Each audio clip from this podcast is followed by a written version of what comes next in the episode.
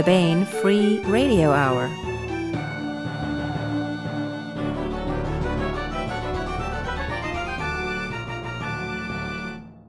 On the podcast, a dragon, a seer, a bird on fire, and the absolute need for interstellar speed.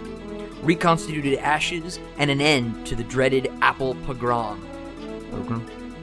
I've heard both. I heard of both ways. Plus, we continue with our complete audiobook serialization of John Ringo's Under a Graveyard Sky. All right now. Welcome to the Bane Free Radio Hour podcast. It's an honor to have you along. I'm Bane editor Tony Daniel. And I'm Bane editorial assistant Christopher Rocchio. And I'm publishing intern Rachel Mintel. This time on the podcast, we have an interview with Ryk E. Spoor. He's the author of a new entry in the Balanced Sword epic fantasy series, and the book is Phoenix Ascendant. The first two books in the series are Phoenix Rising and Phoenix in Shadow. Phoenix Ascendant is great action-oriented high fantasy, but it also has a lot more about the amazing and vast multiverse Ryk has set the series in, and the metaphysics of its gods and demons. So you just edited this, Rachel. What did you think of... Uh, you haven't read the book, right? So what impression did it leave you of the book? Well, I thought it was really interesting how varied the world was. I did get to read the Training in Truth short story, so I had a little bit sense of his writing style, but I didn't realize how developed the world and the mythos behind everything was, but it was fascinating to hear how long it's been in the works. So, Training in Truth is the short story that sort of teases Phoenix Ascendant. Although the char- it's set in our world, right? Yes. Different thing, and this is set, but the the character sort of crosses over the world. Yeah, right at the end. Ryk has created this vast mental map of this in, this giant multiverse that he sort of writes within and from, and draws his imagination from, and it's it's really cool to hear him uh, talk about it. It's somewhat daunting because it's just gigantic, and he's been developing it for years. So we also continue with our complete audiobook serialization of John Ringo's Under a Graveyard Sky. But first, here's some news. The March new books are out. What a month this is going to be. We have four, count them, four original novels out this month. And all of them are really good and worthy of your time. So get them while they're hot. These include Entry three in the Multiverse series. This was the fantasy and science fiction cross-series that was begun by David Weber and Linda Evans. David has now picked up with Joel Presby to produce Entry three. That book is called The Road to Hell, and it's out now. Also out is Phoenix Ascendant by Ryk E. Spoor. This is the grand finale of the Balanced Sword epic fantasy series. Kyrie, Tobimar, and Poplock face the ultimate enemy in this one, and Kyrie finds out what it means to be the avatar of a god. Uh, we have a debut novel this month, and uh, that is The Seer by Sonia Orin-Liris, which is um, really great. It's a great book with a wonderful world building and a very sympathetic heroine. It's high fantasy. This one um, I sort of discovered, and I'm really happy to bring Sonia's work out. She's written a bunch of short stories that have been published over the years, but this is her really, this is her first big novel, and I think it's just wonderful. Finally, we have... What else, Rachel? Take us out. And finally, we have the latest entry in the Starfire series by Steve White and Charles E. Gannon. The war with the Arduins is over, but many of the warrior caste will not accept defeat. They won't? They will not. What have they done? They've gathered around a ruthless leader, and it's up to Admiral Trevane and young troubleshooter Ossian Weathermere to finally put a stop to their menace. The Road to Hell, Phoenix Ascendant, The Seer, and Imperative are now out at booksellers everywhere. Where? Booksellers everywhere. I want to welcome Ryk E. Spoor to the podcast. Hi, Ryk. Hi, how you doing, Tony?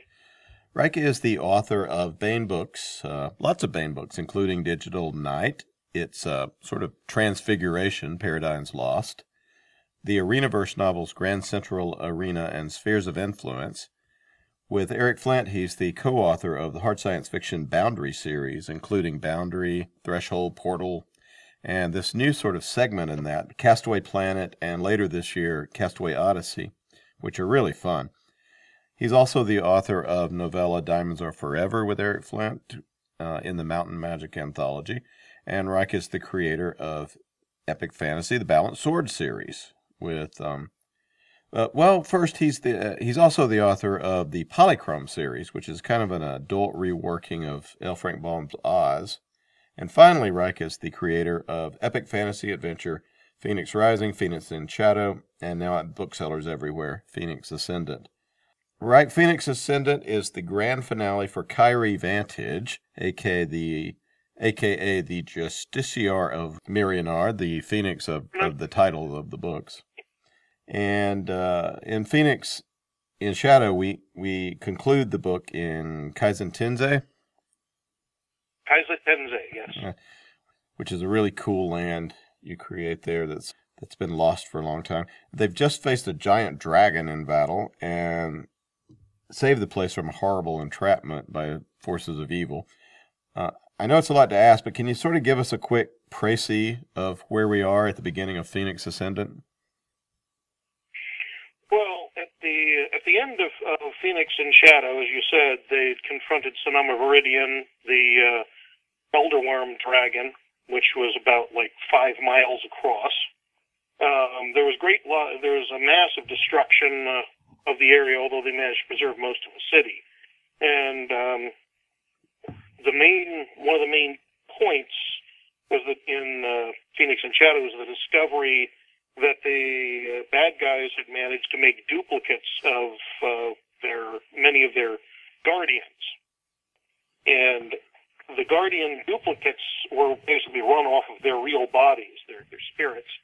And so at the beginning of Phoenix Ascendant, they're trying to rescue the real bodies that are trapped underneath the wreckage of the uh, that was left after the battle. Yeah, that's a that's a really evocative scene with um with all those. They're in like sort of tubes. Yeah, they were preserved there by well, effectively, Master Weirin was a mad scientist. They they call him an alchemist and so on, but his imagery is clearly mad scientist based, and he was using them as just a stepping stone, and he needed their spirit energy for a particular plan of his. So they're all sealed up in these preservation tubes that allow them to be used for his ritual. And they can't get out, and they are not actually conscious. Their, their mechanical bodies, so to speak, are still running. They're dependent on the real bodies, and that whole area is about to collapse. So the opening scene is them trying to shore up the place and then get in there and remove the tubes fast enough before everything collapses on top of them. Then, but... But that's only the beginning, because all they're trying to do is clean up and save as many people as possible before they, the three of them, Kyrie, Tobimar, and Poplock, set off back to their home, well, Kyrie's homeland of Evanwell, and try to confront the real big bad behind everything. Yeah. So before we go, uh, before we talk about the characters, um, What are we, what's the big overarching thing going on here? It's something called the Chaos War, right? These, these occur every, this place exists in a vast, eons long scale that Zarathan does. What is the Chaos War? What is Zarathan? Zarathan is the world of magic. It is the source of magic, or the keystone of it. Exactly how that works, nobody in, in universe knows. I know, but it's not mentioned in the book. Um, and it used to be a sister world. It is the sister world to Earth, and it used to be tied to Earth. But the uh, Kerlamion, the Lord of all Hells, the the uh, baddest of the demon lords, decided he didn't like the way that civilization was advancing back in the ancient days of Atlantaea and of the uh, the civilization on Zarathan, which is the ancient Sauran civilization. And so he figured out a way to seal off magic from Earth, which caused a cataclysmic rebound, basically, onto Zarathan. The theory is that the echoes of that are part of what causes the Chaos War, which is basically an uprise in war and unrest and magical chaos across the planet that ultimately leads to usually the fall of the civilizations, at least to some extent, and the loss of memory and of, and of, even by the gods. So even the gods lose traces of what they are, so that even though technically the civilization of the, uh, the Saurans has been around for half a million years, they don't have half a million years of the, uh, the half a million years of advancement that you might expect. Every twelve thousand years or so, one of these chaos wars comes along and everything's disrupted. And uh, they appear to be, if they're not directed by the demons, the demons take an awful lot of advantage of them, and so do other forces of evil. Um, unfortunately, since it is chaotic, it's much less favorable in general to what we would consider forces of light, goodness, and usually order. Although order can, of course, be used by evil as well. And there are signs that a chaos war is imminent, right? Yes, uh, that it is in fact underway. The biggest single signs being the fact that there have been multiple uh, assaults on essentially all of the significant countries across the face of Zarathan, not just the uh, um, State of the Dragon, but the uh, Empire of the Mountain. Evanwell is the only one, actually, we haven't seen a war in, but we know that evil forces have corrupted their guardians of Myrionar. The Justiciars have become corrupt, and Kyrie is the only real one left. Um, Skysand, which is Tobimar's homeland, we later found out is besieged. Aegea is, Artania, the White Blade State, all of them have been have suddenly been attacked. Um, the Sauran king, who had been ruling for thousands of years, was murdered in his throne room, and nobody could figure out how. Um, so, yes, the, everybody knows at this point that it looks like a chaos war is happening. And um, the main characters now have evidence that the person behind it, behind the chaos war, at least of the organized parts of it that are, that are disrupting all these countries, is the bad guy that Kyrie has been hunting all along. Well, let's talk about Kyrie. Your characters are so striking in the series. They're, some are literally symbols, as well as human beings. Kyrie is the last Justiciar of Myrionar. Um, what does that mean? What kind of ability and powers does she, does it give her? Well, Justiciar is a god warrior, a, uh, a paladin, if you will. She is the living, heroic representative of a god, which means that um, she is given powers, and other similar beings are given powers that are appropriate for their god. In the case of Myrionar, who's the god of justice and vengeance, and who has a couple of other key portfolios in his, in his uh, godly package, um, He ha- she gets the ability of truth-seeing. She gets greater strength and speed if she chooses to call in, and then she's acting um, for the god. And if she's wandering around and decide to do something bad, she wouldn't be able to pull, uh, pull on the power of the god. But as long as she's acting in the god's service, she can draw on Myrionar's power to make her stronger, tougher, faster, to heal people, to protect her from various perils. Um, at one point in Phoenix in Shadow, she, with the help of other people, calls on Myrionar's power and is able to tear out immaterial, almost immaterial soul parasites and then repair the damage to the souls that these parasites have been causing, uh, something that nobody thought was possible. But if you've got a god backing you, even one that is, in the case of Myrionar, trembling on the edge of death, you still have a huge advantage over any ordinary mortal. Yeah. But the rules are generally that it has to, she has to be sort of serving the will of Myrionar for it to work. Correct. You, if you are the chosen emissary of a god, like Zarathan, you are expected to to be a paragon of whatever the god represents. I mean, if you're serving a god of evil, obviously you you got to do bad things. If you're serving a god of parties and and happiness, you're always supposed to be Um, giving people entertainment and so on. You're like Dionysus or so on. Um, in the case of uh, Kyrie, you're a, a, you bring justice and, if you must, vengeance. The, the tenets are um, mercy and wisdom before vengeance. So your your job is to judge people and judge situations, and to do so wisely and with the idea that you should be ready to forgive people if there is worthiness in forgiveness.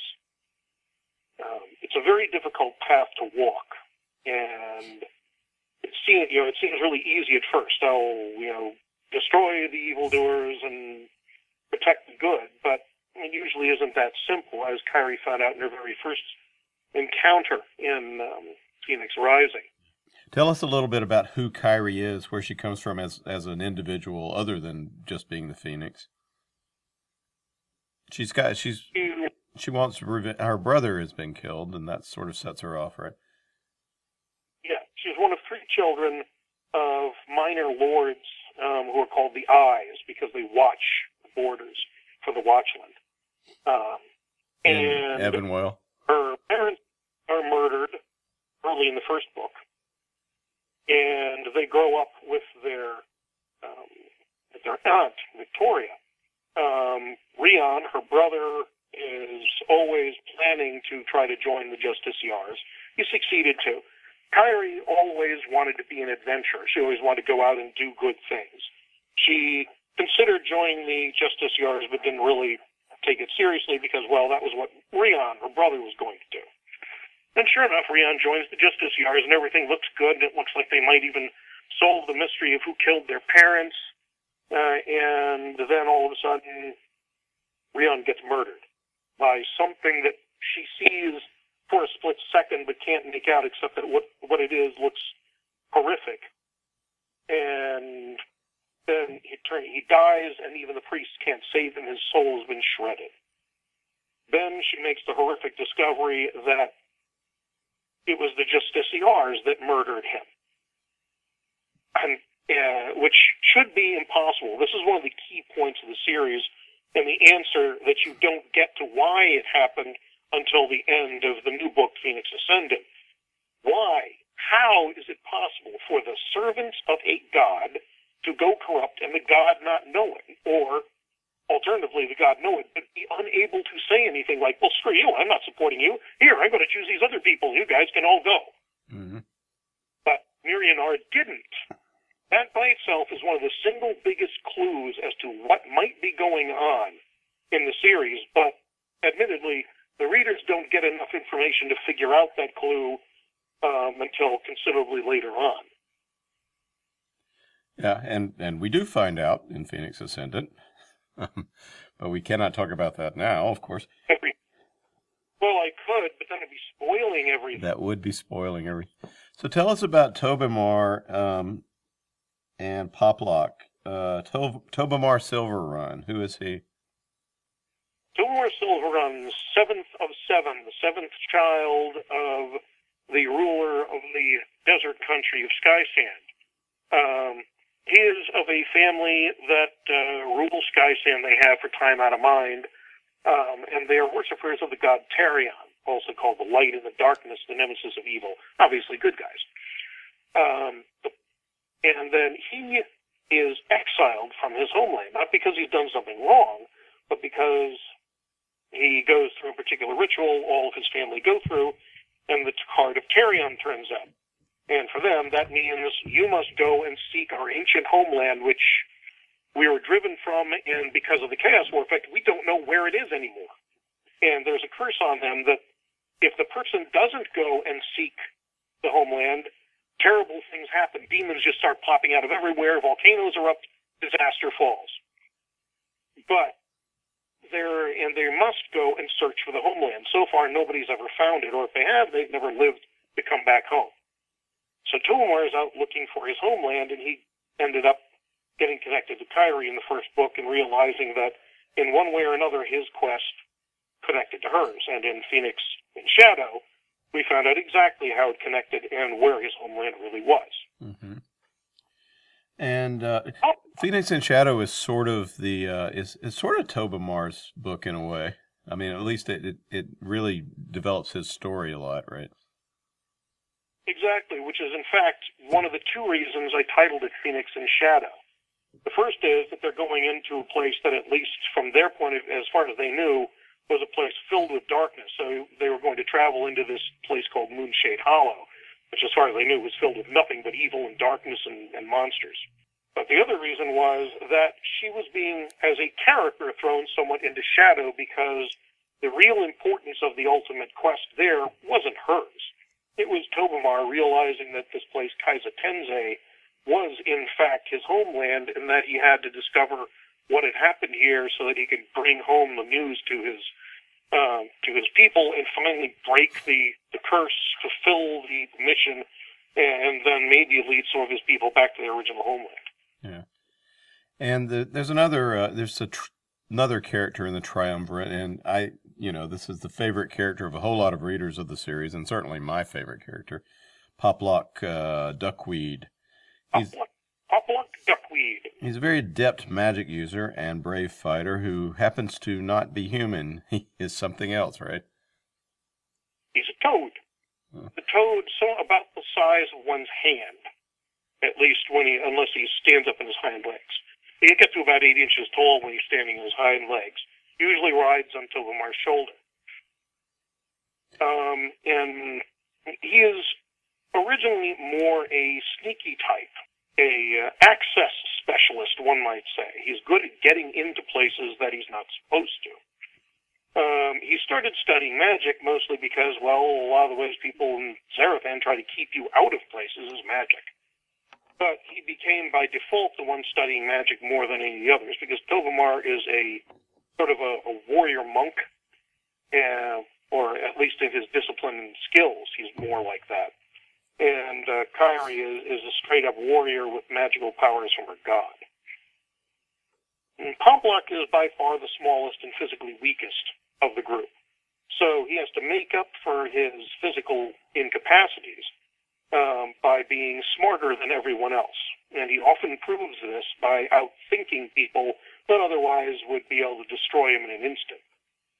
And he does that by a combination of long-term preparation, because he's also an alchemist and a uh, clockwork um, engineer, basically, and by having learned more magic and figured out how to make that integrate with the way in which he fights. And Tobimar happened to make a really, really dangerous team. He's uh, yeah, he rides on Tobimar's shoulder frequently.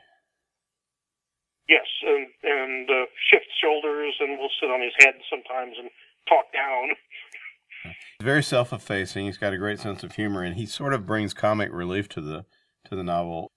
What else should we know about him? He's he's his people have a kind of cool god. Bart. Yeah. Yes, he does. He, he worships the, the god of the toads, Blackwort the Great. Um, they, and even the toad god is somewhat self-effacing. He doesn't have any super fancy titles, although his people are sometimes called the Golden-Eyed, so he's the Golden-Eyed god.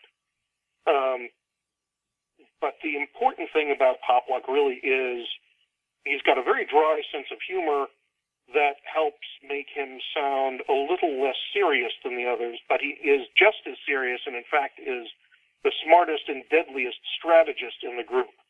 Kyrie is probably the single heaviest hitter. Tobimar is the one with the most finesse in combat. But when it really comes down to it, it's usually Poplock that figures out what's going on before anyone else. And he has a great catchphrase. Yes. Yeah. The um. It, that, that was one of my one of uh, everyone's favorite phrases. Yeah. He has a little sword that he also uses. Probably. But the sword? Yeah, it's enchanted, so it's pretty effective, right?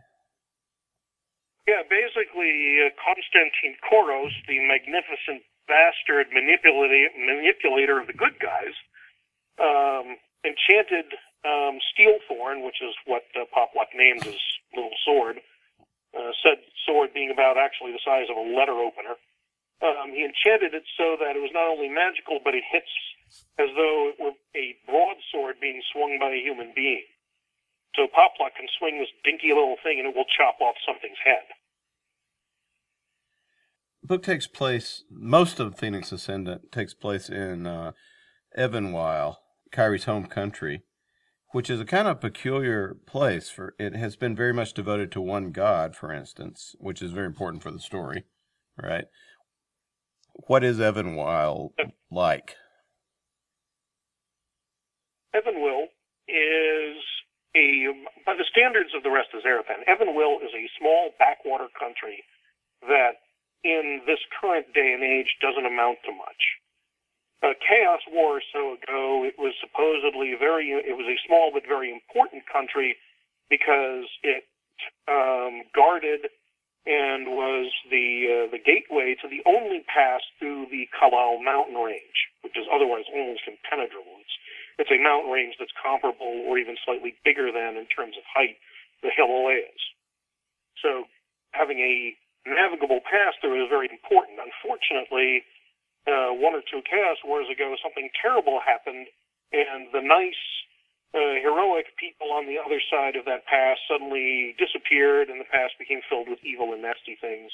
So the only useful cer- thing that Evanwell has now is that they keep some of that badness bottled up and don't let it out in the rest of the world. Other than that, though, it's considered a backwater. It's the home of the worship of Myrionar, but for some reason, over the last few centuries, the worship of Myrionar has just sort of faded out of the world, to the point that there's no other operating temples of Myrionar anywhere in the world except in Evanwell at the beginning of Phoenix Rising. We see uh, two other temples founded in Phoenix in Shadow, both of them founded, of course, based on the passage of Tobimar and Kyrie, especially, through the, uh, through the country. Um, other than that, it's a small country. Probably, I'd have to look it up, but I think I have no more than like twenty thousand people total in the entire country. Yeah. Um, the largest city is only a few thousand people. It's it's it's a key, of course, because um, it, it's where our finale takes place, and it's where Kyrie's from. Uh, and all right, so a few other characters. Xavier. Um, comes back in this story. He's from Earth. Uh, we find out a lot more about him, his origins, in the story that's now up at the Bane dot com website, which is called Training in Truth. Uh, what's his last name? How does he fit in with Kyrie and company also? Xavier Ross. Ross, yeah. Um, um, his full name, Xavier Uriel Ross. Um, he is a, a young man from Earth whose his original connection, of course, to the uh, group uh, comes when Tobimar and uh, Poplock are in the castle of the Sauran King, uh, helping with the investigation about the murder of the previous one, and discover that Xavier and his group weren't responsible, but somehow, since they had been suspected, they were locked up, and it turns out they escaped from a supposedly escape-proof prison. But Xavier stayed behind to watch what was going on and figure out if the people there were really the good guys or not. Um, Xavier then travels with Tobimar for quite a while, branched out on his own to go uh, uh, make some inquiries at a particular place for his own quest, because he and his four friends have a different quest that they have to complete on their own. It's important for everyone, but it's not shown in this. Maybe I'll get a chance at some point to tell their full story. Well, we do. We have met Xavier in another Ryk E. Spoor book, which is uh, Paradigms Lost, um, Your Contemporary Fantasy. Yeah. And uh, that one you get to see a little bit more about him, but you don't really get to see the story in the five, where they go and, you know, how they how their adventure fits in with it. But anyway, Xavier is a specially trained young man. He learned a very peculiar martial art, which turns out to be similar to the one that Tobimar learned. And in fact, it's the same art. It just got taught differently by different instructors, the martial art of Tor. Tor is very important in the story because it is a martial art that was invented by the being that the demons fear more than anyone else, Torlin Valenhavi, the eternal king of Atlantaea. It turns out that uh, Xavier and Kyrie also share something, a great deal of appearance. Specifically, they have the same hair, or at least they did before Kyrie got her hair transformed by Myrionar uh, to Myrionar's colors. And most importantly, they have the same weird gray eyes, gray eyes of a color of a particular shade of gray that's extremely rare and signifies someone who does, at some point in their relatively recent ancestry, um, have the Eternal King somewhere there. Xavier's middle name, Uriel, is also similar to Kyrie's youngest sister's first name, Urel. There are parallels, and it is suspected that some of this must have to do with Khoros' manipulations of events trying to accomplish whatever it is he's trying to accomplish. He's a being on the side of good, but what exactly he's trying to do, very few people know. He's he's Khoros is kind of a super cool character as well. Um, t- tell us a little bit what, about him. He's shown up several times in the uh, in the narrative. Konstantin Khoros. Very within the the books, you don't learn exactly what he is. I can tell you that he's one of the very, very few actual survivors of Atlantaea, the fall of which was organized by the demon ruler Kerlamion. We find out something about that in Paradigms Lost, right? Yes, we do here. We get some more detail on that. Basically, Kerlamion, basically uh, Khoros is carefully building his revenge. You've heard revenge is a dish best served cold. His is going to be served half a million years cold. The five, which uh, including Xavier, are just part of his revenge, as is, to be honest, Tobimar and Kyrie and even Poplock. Everything, you know, the line of the, the Emperor is very apropos. All that has transpired here has done so according to my design. He's playing chess against beings that are millions of years old, and he's keeping up with them. What that means is that he'll do an awful lot of things that only a total bastard would do, because he's doing it for an ultimate goal that's very good. That's why very few people trust him, but very few people can dare ignore him either. Yeah, he's playing the really long game. Yes. And he, he is he's one of the he's able to sort of play on the, the field of the gods as well, maybe above the gods. He plays up on that level. He is a spirit mage, which are the most powerful magicians, and is and he must be able to play up on that level because he intends to ultimately confront the beings behind the Chaos Wars and the destruction of Atlantaea. He has to. He wants to. He has arranged the breaking of the seal, and then he wishes to actually destroy the ones really responsible, because they destroyed his entire civilization, including his children. It's an interesting bit of trivia that he had, in fact, five children, three boys and two girls. And the five that we see later happen to be three boys and two girls. This is not coincidence. Uh-huh. He is a man of symbolism and of humor and of very careful irony. Yeah, and he there are certain things he knows but can't say, and so he's always holding back things he, he kind of wants to tell them.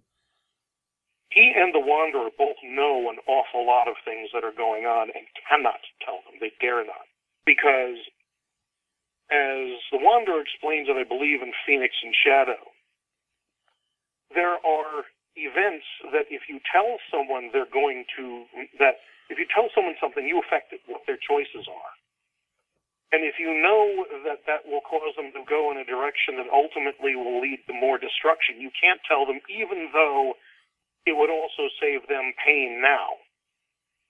Um, he, the Wanderer uses the example of, well, what if the Wanderer had come in and stopped the... Uh, come in and, and help Poplock get rid of the initial problem that got him adventuring in the first place. Well, Poplock wouldn't have left right away, so that means he wouldn't have met Tobimar. Tobimar probably would have gotten killed. If Tobimar didn't get killed, he still wouldn't have had Poplock along with him. They might not have met Xavier, and they certainly wouldn't have met up with Kyrie in time. And if they didn't meet up with Kyrie at the right time, then she wouldn't have trusted them, blah, blah, blah. So the whole thing falls apart simply because he did something good. So even doing something good can be bad if you know that it's going to lead to a disaster later on. Yeah. And it sucks being omniscient. They have something like a prophecy. Yeah. So t- the bad guys, um, we meet the king of all hells, uh, Kerla- Kerlamion. And he, he's got a son, Viedraverion. What are they trying to achieve? One is, I mean, obviously great evil and suffering. Yeah, that's the, the characteristic of evil demons. Note that demons can choose good or evil. That's one of the characteristics of being an intelligent being. You can make the choice, and that's one of the points that, of what happened in Phoenix in Shadow, of course. Yeah. The uh, we have Miri and her, her, her friend Kalche, who eventually, at the very end of the book, realized they never want, they didn't want to stay bad guys. But those that are actually following the the what we would consider the normal demon path are indeed interested in suffering and destruction. They're oppressors. They gain strength off of pain and and uh, torment of other beings, of gaining power, of upsetting other works, or of setting up their own in the particular way they want to. Some of them can be less interested in torture and just more in doing things their way. But they still don't care what you think about that, and so it ends up being uh, bad for you anyway. Kerlamion is fairly straightforward. He is a living black hole, in essence. He's, he's a mystical black hole um, in humanoid form, although he can take other forms if he wants to. What that means is he's essentially the most powerful physical force that you can imagine. He has little, while he's capable of subtlety in a general sense, it's not his forte and it's not his interest. He has been balked many, many times over getting what he thinks is his rightful dominion over Zarathan, the world of magic. Um, he's come up with the help of his son, Viedraverion, a plan that will hopefully get him the dominion he's been looking for all along. Um, Kerlamion is almost a classic despot. He is not stupid, and he is quite capable of tolerating occasional failure, but he is much more sharp-tempered than um, is probably wise. But when you are as powerful as he is, he can get away with being arbitrary and even cruel, even to his subordinates, because, well, there are very few beings in the universe that can stand up to him for any length of time, let alone for any serious combat. Viedraverion, at least from what we've seen of him, and we see a fair amount of, of the being called Viedraverion in um, Phoenix in Shadow and then later on in Phoenix Ascendant, obviously has some other agenda. He is the puppet master on the side of darkness. He knows about Khoros, and he considers Khoros his equal, his, his, um, his opposite number and honored enemy, it, it would appear, at least based on the way in which he reacts. Um, he likes surprises. Not that he likes losing, but he seems to like surprises. He's a very strange villain. He's clearly evil. He likes hurting being, other beings. He likes shocking them and destroying whatever it is that they value. We do have a hint at the end of Phoenix in Shadow.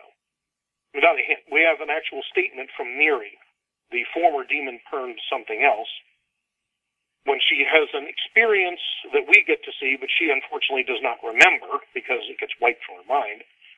Uh, when she is confronted by him and discovers that he is not, in fact, Viedraverion at all. And she calls him by another name. The name is Lightslayer. We don't know much about that, but we do know that obviously she finds it terrifying because as soon as she sees it, she is horrified. Whatever this being is, it is something sufficient to terrify even one of the more powerful demons we've come across. So while the name Viedraverion is used, we know that that's not actually who it is. Unfortunately, our characters don't have access to that information, so as far as they know, they're going up against Viedraverion, firstborn of Kerlamion, which is bad enough as it is. He's mm-hmm. obviously powerful, very intelligent, and ancient. Yeah. Well, the the whole world of Zarathan has a it has a touch of other evils and magic that it makes it a bit different than, you know, your standard epic fantasy. Uh, vampires exist, and uh, werewolves, Can you say a little bit about the monsters that exist in Zarathan? Without saying too much. Uh, there are almost uncountable numbers of, of monsters. Um, uh, just the werewolf, just the vampires alone, there's five different, six different varieties, multiple different types with different characteristics. And in fact, this becomes somewhat important uh, during Phoenix Ascendant.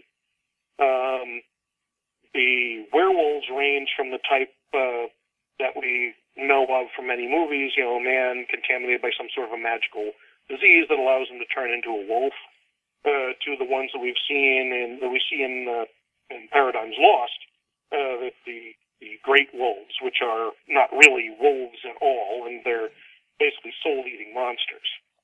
Um, across Zarathan, you'll run into all sorts of other creatures. You'll run into intelligent plants and giant um, hives of fire ants that literally breathe fire. Um, you'll have shapeless blobs that are intelligent, or things that you might, that we might call elves. They call themselves the Artan, you know, civilizations thereof. Um, things that we might call trolls and ogres. Um, creatures that might be more at home in H P Lovecraft's world. Um, there is almost no monster or creature that you can imagine that doesn't exist somewhere on Zarathan, partly because, as Khoros says during one of his lectures to Kyrie in the first book, um, Zarathan isn't a world. It's more like an infinite number of worlds layered upon each other. There's a Zarathan that we see most of the time, but there are other Zarathans, and it is possible for one to slip from one Zarathan to another. Each world has other monsters, and they can all interchange sometimes. So really, there's almost nothing you can't find on Zarathan. You could find a crash-landed alien in power armor, or you could find a ancient god sealed away in a tomb, just like something that Conan might run into, and so on and so forth. Yeah. What there's there's the feel of epic fantasy, of course, but this. What do you think your, your influence? I feel maybe a manga influence, uh, superheroes, I mean, everything, like you say. What do you think your influences in creating this this world are? Well, I've been building Zarathan for almost forty years now. I first started, the first story that I wrote that took place in Zarathan was, start, I started writing it in seventy-seven. So I've been constructing it for thirty-nine years. My initial influences, of course, included um, The Lord of the Rings, Stephen Donaldson's Land, the uh, Conan series, and since I was a gamer and going on, I'd say one of the single biggest influences on the gaming side was actually supplements written by a man named Dave Hargrave called The Ardoin Grimoires. The feel of that world influenced my initial development of Zarathan a lot, where he had basically a kitchen sink universe. Like uh, one of his one of his descriptions was, "Where is the alien with a blaster going to look stranger walking down the street? Your hometown, or a world where there's already a dragon, um, two ogres, and an elven wizard? Guess what? It doesn't stand out nearly so much in the second case." Mm-hmm.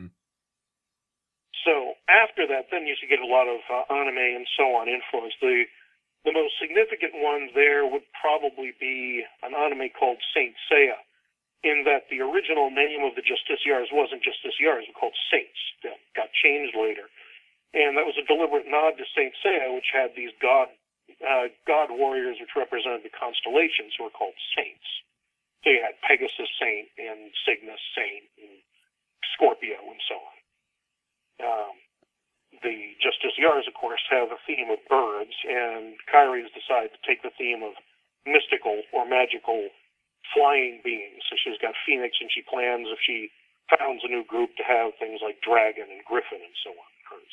There's an actual Phoenix-like sort of uh, fate that she, I mean, she becomes the symbol that she's in, she's adopted in a way.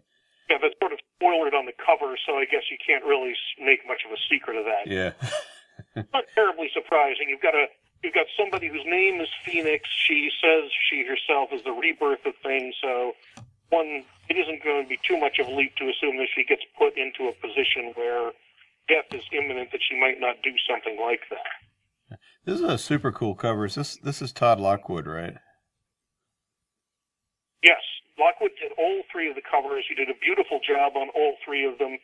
And I noticed another thematic thing about each, about the three covers when I put them together that was kind of interesting, that the colors get steady, steadily lighter. Mm-hmm. The cover of Phoenix Rising is very dark. Yeah. The Phoenix in Shadow is lighter, and the one uh, Phoenix Ascendant is brilliant, brilliantly gold. So it's really a good progression of, you know, you start out with the world in darkness, and then you head toward the light. Yeah. But, but they're, they're, as a group, they're by far my favorite covers. Yeah, this, I mean, it's really... I like this one best of all of them, and they are all really just great. I think if I was going to choose one of the three, I think I'd still take the first one simply because it's the one that shows all three of the main characters, including our favorite Poplock. Yeah. So Todd really wanted to get Poplock in both of the other covers, and we just couldn't figure out, given that he wanted to give do particular scenes, we couldn't figure out how to put them in there. Yeah. Well, we don't want to set Poplock on fire. Oh, don't put me on fire. God. You do a good Poplock. So what are you working on now, Ryk? Well, I'm just about finished with Challenges of the Deeps, which is the third Arenaverse novel. I've got like two chapters to go on that, I think. Sequel be... to Spheres of Influence? Uh, Spheres of Influence was the second, and so this is Challenges of the Deeps. Follows like shortly after Spheres ends.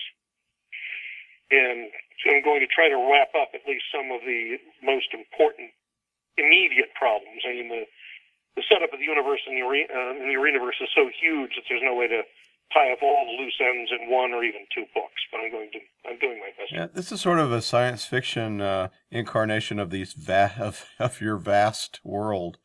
Uh, but the the Arenaverse is oh. like Leibnizian nodes of, I don't know. It's hard to explain.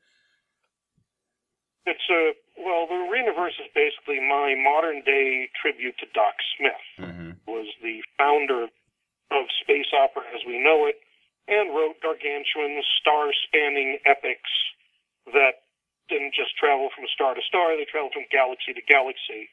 And uh, his, his uh, Skylark series ends with the literal destruction of, with the, um, with the heroes, destroying two galaxies by merging them star by star while carefully saving all the good guys' planets in both galaxies and moving them to a third. Um, there, there, there's almost nothing in science fiction that reaches that level of, of scale. Mm-hmm. So what I tried to write was something that would at least uh, make him nod and say, oh, that's a good try. And... Uh, You know, it's a salute in general to all the golden age science fiction, trying to give it a modern um, modern feel so that modern readers can access it, since a lot of the older stuff isn't so accessible to modern readers for things ranging from uh, language and conventions of, of writing have changed to, you know, casual sexism or other things that might give people a knee-jerk, oh, I can't read this reaction. Um, let's see, what else? Uh, the... I am about forty thousand words into uh, into um, Princess Holy Aura. Yay. My Magic Girl novel. Um, that one's probably going to be one of the hardest ones for me to write because there's so many ways it can go wrong, but it's going to be a lot of fun. I've got to really dive into it once I get challenges sent off. After that, I've got another sequel to the Castaway series, which tentatively we're calling Castaway Peril. Um, I don't know if that's what's going to stick. And another collaboration with uh, Eric, which is going to be in a new universe. That one's tentatively titled Fenrir. Um, and it's going to sort of be our... Uh, actually, I don't want to spoil it because I don't know how much uh, we want to talk about until I've solidified some of the facts on it. There's other things I have in mind. You know, I've sent in a couple of other proposals to you guys, but we haven't... Yeah. On any of those yet. Well, I'm looking forward to uh, Princess Holy Aura. Is that what? Princess Holy Aura. That's the one that I am certainly looking forward to do, to uh, to finishing that one. And you did get a little taste of something else that I've done work on with the Xavier story, since that's actually part of the first book in the Spirit Warrior series, which would tell the story of the Five. Yeah, that is, it's a good meaty novella, too, so you can get a lot of, uh, you get a real good good story out of it. Yeah, I, I, it really worked well. I wasn't sure at first, but when I took it out, I said, you know, actually this did make a nice, solid story by itself. Yeah. And that's on the Bane dot com website right now, and will later be in the uh, free short stories ebook, uh, free short stories twenty sixteen ebook collection to read there. Yeah, remember, remember the first hit's free. That's right. So, the book that is out now is Phoenix Ascendant by Ryk E. Spoor, book three in the Balanced Sword trilogy.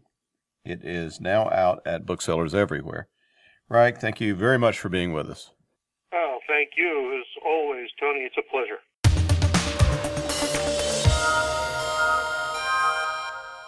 Now we continue with our complete audiobook serialization of John Ringo's Under a Graveyard Sky. This portion of Under a Graveyard Sky is provided by Audible dot com. Get the complete audiobook at Audible dot com now. If you're not a subscriber, you can get the entire audiobook free, or choose from more than one hundred thousand other titles when you try Audible free for thirty days. Now here is another segment of John Ringo's novel of zombie infestation and the heroic humans who fight back, determined to pull the world from disaster, and humanity itself from the brink of annihilation. It's all taking place under a graveyard sky. Chapter twenty-seven. Hydrocarbon, sure enough, Gardner said. Her voice was barely audible between the silver suits they were wearing and the air pack. She knew this, so she tapped Fontana on the shoulder and made sure he saw the blinking indicator. Take off your mask in here and you're going to hit the deck fast. No worries, Steve shouted. The same could be said for the zombies. There is some good news. And one spark and we're going to go sky high, Fontana noted. He used his hand to bang on the next hatch. Anybody home? There was an answering banging, regular, not frenzied like zombies. I knew we forgot something, Steve said. Spare air. How many? Fontana shouted. He put his ear to the hatch to hear the reply. I think they're saying four. Stand by here, Steve said. I'll take Gardner back to the ship, but I'm not sure how to... We'd have to fit them. They must have a clear or a reasonably clear air supply in there, Gardner said. And if they're females, they're probably pregnant. Not good to have them exposed. I suggest we run blowers down here and clear out this passage, then extract them. And we get blowers where? Fontana asked. There are some on the cutter, Gardner said, which we already had to do a six-hour run up to and a seven-hour run back, Steve said. He was either going to have to figure out how to tow the damn thing or strip it soon. That was one of his nagging issues. It's a supply ship, Fontana said. Would they have some? We can try to ask, Steve said. Do you have blowers? Fontana said. Blowers. Where are the blowers? If they're answering, I can't hear. They're saying something. We passed an aid station, Gardner said, pointing back the way they came. Which would have blowers? Steve said. No, Gardner said, but it might have a stethoscope. Fontana ripped off his mask and leaned into the hatch. Where do you have air blowers? This air, you can't breathe it. Where are the air blowers? Ow, Gardner snapped, holding her ears that the stethoscope was inserted into. That hurt. Fontana quickly redonned his mask and took a deep breath. Wow, that really is foul. Gardner waved a hand for silence as she listened. Asked them if they said lock her by engineering. She pulled the stethoscope away from the hatch and covered it with her hand. Locker by engineering? Fontana shouted through his mask. Yeah, that's it, Gardner said, nodding and taking off the stethoscope. Okay, you can bellow as loud as you want now. You got a clue how to use these? Steve asked, looking at the fans and big coiled duct stuff. Mechanical wasn't his gift any more than singing was. As a matter of fact, I do, Gardner said, but I'll need some help moving them. Oh, oh, my poor pregnant back. There's a reason Sadie is back on the large, Fontana said. In the end, Gardner did pretty much all the work but the toting, and in thirty minutes they had the blowers evacuating and replacing the air in the corridors to the survivor compartment. How long? Steve asked, looking at the descending sun. It wasn't red, which wasn't necessarily a bad sign. A bad sign was if the dawn was red. When this says it's okay, Gardner said, holding up the hydrocarbon meter. Picky, picky, Fontana said. Women. You know, Fontana, on a boat like this, I know ways to just catch you on fire. Ah, God, not now. What? I gotta puke again, she said, hurrying to the rail. Be right back. You gonna be okay? Faith said, as Hooch puked all over the rail. Jesus, he said, shaking his head. Sorry, that's not what... I mean... I'd say I puked the first time, but I didn't, Faith said, then shrugged. I mean, I have puked, trust me, but I've seen worse than this. You should have seen some of the stuff on the Alpha. How many of these have you done? Hooch asked. The scene in the lower deck was fucking awful. The male of the group, presumably the dad, had survived by feeding on his family in what had been the master's cabin. From the looks of it, they'd all zombied and had been fed on one by one. As he'd killed them, he'd brought them down into the cabin as a nest and slept with the dead and decomposing corpses. Hooch had managed to hold it in until he noticed one really totally what-the-fuck detail. At the head of the bed, not covered in filth, almost like a little shrine, was a teddy bear. Like somewhere in the thing, on the boat's brain, it almost remembered that it had somebody it cared about. It just couldn't recognize that it was the tiny little corpse it was feeding on. People keep asking me that, Faith said. I need to get a count. Five, Steve said, nodding. That's not bad for a boat this size. Come on, we'll get you over to the rescue boat. Wait, one of the men said, holding up his hand. I'll stay on board. Why? Fontana said. If we leave the boat, it's salvage, a woman said. Heh, Steve said, grinning. It's salvage already. You're not going to get screwed, but you kind of want to sit down and have a chat about the new reality. You do. You really do, Gardner said. And I'm saying that sort of officially as a member of the Coast Guard. In fact, as far as we can tell, I'm the number four senior United States Coast Guard officer. 'Cause there's only six of us left. What? The man said, his face going ashen. Just come over to the boat and get some fresh air, Steve said. We're not going to pirate your boat. Not exactly pirate, Fontana said. Hey, I wonder if I'm like senior N C O of the Army. In that case, I think Hooch is the commandant. How much fuel in the tanks, Hooch? Faith asked, looking at the form. She was letting him do it for the experience. Besides, the post-clearance tasks were getting old. Like half a tank? Hooch said. But dead batteries, Faith said. Okay. Hey, Paula, toss me the slave. Slave cable? Hooch asked. Got it in one, Faith said, as Paula hefted the cable up from the other boat's engine room. Vicky makes it up from cables and stuff they find. They do a little salvage in the harbor when the zombies aren't real active, or the off-boats they can get to that don't have any. But it's stuff like this. I mean, I've had a couple other people say they'll try out clearance, and they see one boat like this and give it up. It's not just the zombies. Who clears them out? Hooch asked. Oh, the crews do, Faith said. If you want a new boat, that's the catch, unless it's a hand-me-down like the Endeavor. Okay, engineering deck hatch is over here.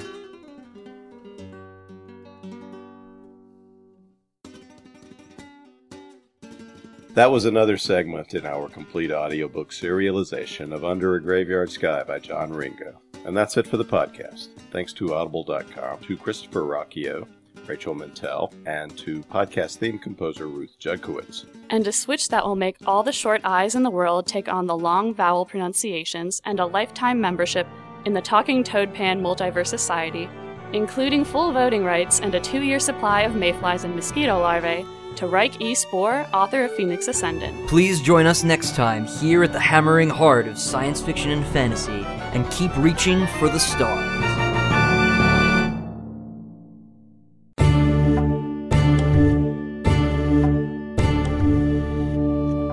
Free Radio Hour is brought to you by Bain Books Audio Drama, presenting dramatized audio plays of the best science fiction and fantasy with a professional cast and cinema-quality soundtracks.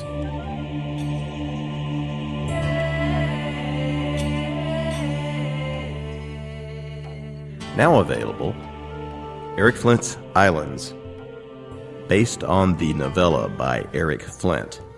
Also available, Larry Correa's Detroit Christmas, based on the novella by Larry Correa, set in the world of the Grim Noir Chronicles, at Bain ebooks dot com.